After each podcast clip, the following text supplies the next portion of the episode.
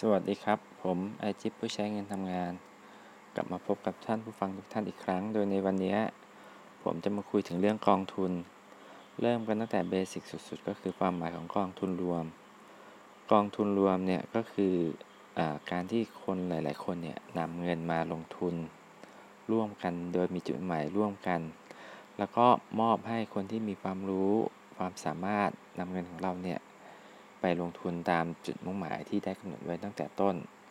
แล้วก็ในกองทุนเนี่ยถ้าแบ่งประเภทเนี่ยเราอาจจะแบ่งได้ตามลักษณะของสินทรัพย์ที่ลงทุน ก็เป็นตลาดเงิน ตราสารหนี้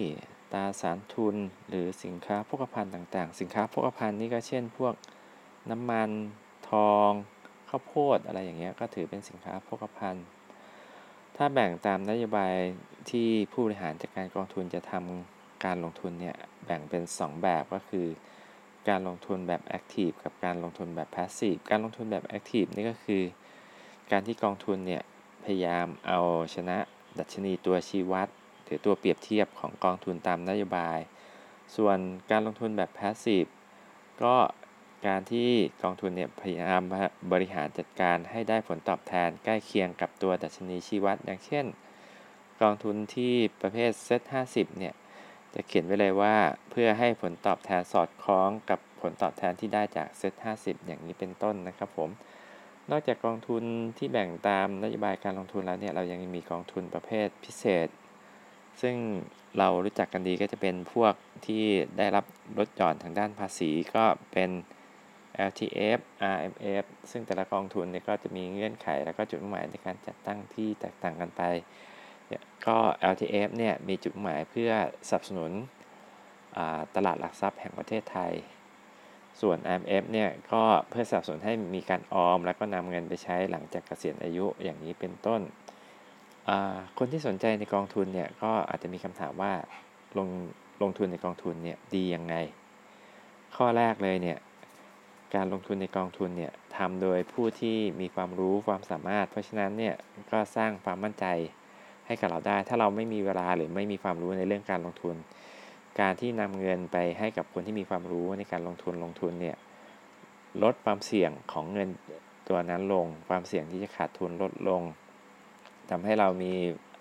อะไรล่ะ ความเชื่อมั่น แล้วก็มีโอกาสได้กำไรที่สูงกว่า และอีกอย่างหนึ่งก็คือ ลักษณะของกองทุนเนี่ยกองทุนแต่ละกองเนี่ย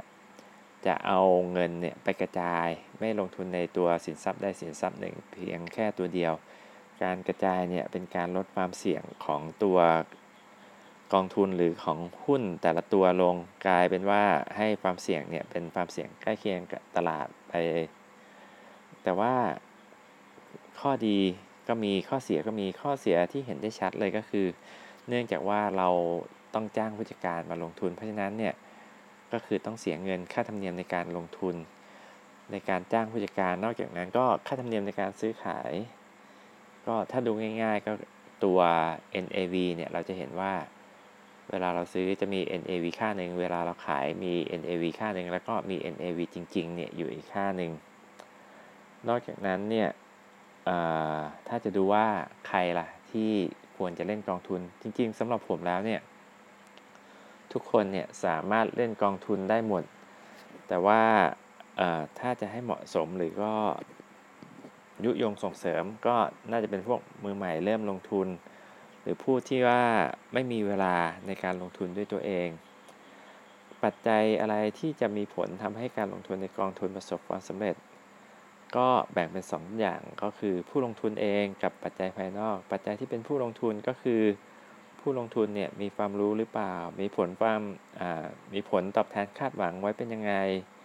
ความเสี่ยงที่ยอมรับได้เป็นยังไงสำหรับเรื่องความเสี่ยงเนี่ย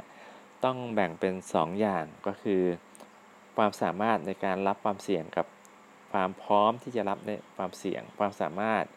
เพราะถ้าคนที่มีความรู้หรือมีความเข้าใจในเศรษฐกิจ ก็แสดงว่าคนนั้นเนี่ยมีความสามารถสูง แต่ว่าเขาอาจจะรู้สึกว่าเขาไม่พร้อมที่จะรับความเสี่ยงอันนี้ก็คือ ความพร้อมหรือความรู้สึกของเขา ส่วนปัจจัยภายนอกก็ถ้าดูง่าย ๆ ก็เรื่องของการเมือง การเมืองจะพาเศรษฐกิจ ไปยังไง เศรษฐกิจจะดีหรือจะร้าย เทคโนโลยีที่มีการเปลี่ยนแปลงจะมีผลกับสินทรัพย์ที่กองทุนจะไปลงทุน แล้วนอกจากนั้นก็คือสภาพสังคม อย่างเช่นช่วงนี้ผมก็จะพูดถึงกองทุนตัวหนึ่งก็พวก global healthcare เนื่องจากว่าสังคมโลกเนี่ยเข้าสู่วัยของผู้สูงอายุ เพราะฉะนั้น การเล่นกองทุนเนี่ยก็อาจจะมองตามสภาพสังคมก็ได้ เอาละครับผมสำหรับวันนี้ก็คงคุยกันแค่นี้ก่อนแล้วก็กลับมาพบกันใหม่ในอีกวัน 2 วันนะครับ ครับผมสวัสดีครับอ้อลืมไปถ้าใครมีข้อสงสัยหรืออยากจะพูดคุยกับเราเนี่ย ก็ส่งมาไม่ว่าจะเป็นใน Line ใน Facebook หรือจะเป็น Twitter Twitter ก็ใส่แฮชแท็กเลยว่าเป็น Investor ขีดกลางนะครับ JIB